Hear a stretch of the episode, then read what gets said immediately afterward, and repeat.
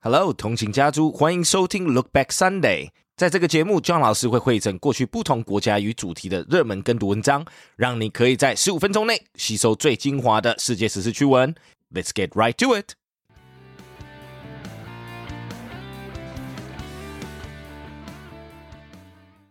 About Canada.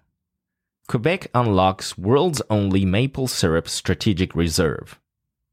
Quebec maple syrup producers, QMSP, is releasing more than half of the world's only strategic reserve of 45 million kilograms of maple syrup to keep up with soaring demand, avoiding a sticky situation for pancake lovers. Sales of maple syrup have climbed since the pandemic spread in 2019 and led to more people eating it at home. Adding to the syrup squeeze, Quebec's harvest in 2020 was the smallest in three years due to unusually warm weather. The Global Strategic Maple Syrup Reserve spans 24,805 square meters, the equivalent of five football fields, securing syrup in sterilized 170 liter barrels.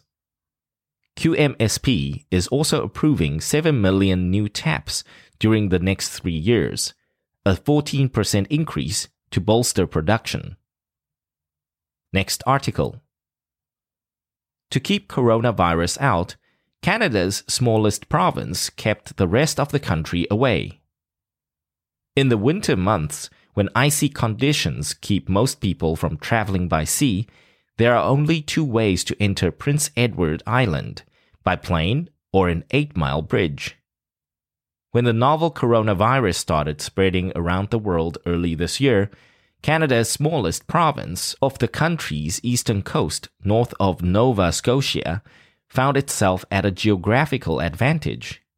The island's remoteness, paired with an aggressive isolation campaign that restricted non essential travel and enforced two week quarantines for those arriving in the province, paid dividends.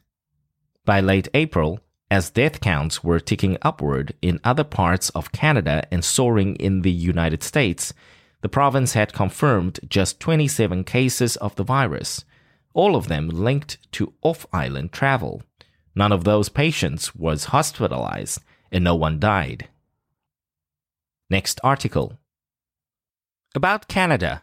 Fly south or roost. Canadian snowbirds weigh Florida mid pandemic. Birds of a feather normally flock together, but the pandemic has divided Canada's snowbird warm weather migrants into two camps those staying home this winter and those heading to Florida no matter the cost. Nearly a million Canadians make the annual pilgrimage, fleeing to the southern United States to pass what would otherwise be gray and snowy months with their toes tucked in the sand and ocean breeze in their hair. The coronavirus has led a majority to forego the trips this year, but for those flouting Canada's repeated calls to stay put, the price tag on winter at the beach has skyrocketed. Each plane ticket costs 500 Canadian dollars, and hauling the vehicle 55 miles across the border sets customers back 1000 US dollars. Next article. Canadian officials warn drivers not to let moose lick their cars. Officials in Jasper, an alpine town in Canada's Alberta province, have put up signs asking motorists to avoid allowing moose to lick the salt off their cars. They're obsessed with salt. It's one of those things they need for the minerals in their body, Jasper National Park spokesman Steve Young told CNN. They usually get it from salt lakes in the park, but now they realized they can also get rolled salt that splashes onto cars. At the Jasper National Park, where people often park on the side of the road in hopes of catching a glimpse of the moose, letting animals near your car is actually a serious danger. By allowing moose to lick the salt off your car, they will become habituated with being around cars. That poses a risk to both the animals and the drivers who can accidentally crash into them. Next article. In Canada, unraveling centuries of Indigenous land claims. Whenever Prime Minister Justin Trudeau or his cabinet ministers speak in certain parts of Ontario or Quebec, They begin by acknowledging they are on unceded Algonquin territory. That recognition is just one of the ways Trudeau's government has been trying to signal a top priority, righting the wrongs Canada has done to Indigenous people, especially over land that Aboriginals say was taken from them unjustly. But finding common ground on this issue has proved to be one of Trudeau's most difficult policy initiatives, and critics say efforts to resolve the land disputes have bogged down but both sides agree on the importance of sorting out the claims. The process of negotiating land claims should be an absolute pillar of reconciliation, said Ken Coates, a historian at the University of Saskatchewan who studies treaties and is consultant to indigenous groups. This is our chance to get it right, and if we don't, boy, when will we get the chance again? Of the many issues dividing Canada's federal and provincial governments from its Indigenous people, land claims are among the most symbolically important and economically consequential, often involving vast amounts of territory. Some claims involve hundreds of millions of dollars, and tribes are often interested in controlling the land at issue by, for example, having a say over logging, oil exploration, and mining.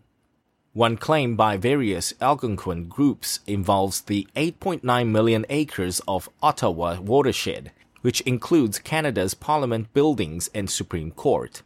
The government thought it had settled that claim in principle a year ago, but it has ended up in litigation anyway.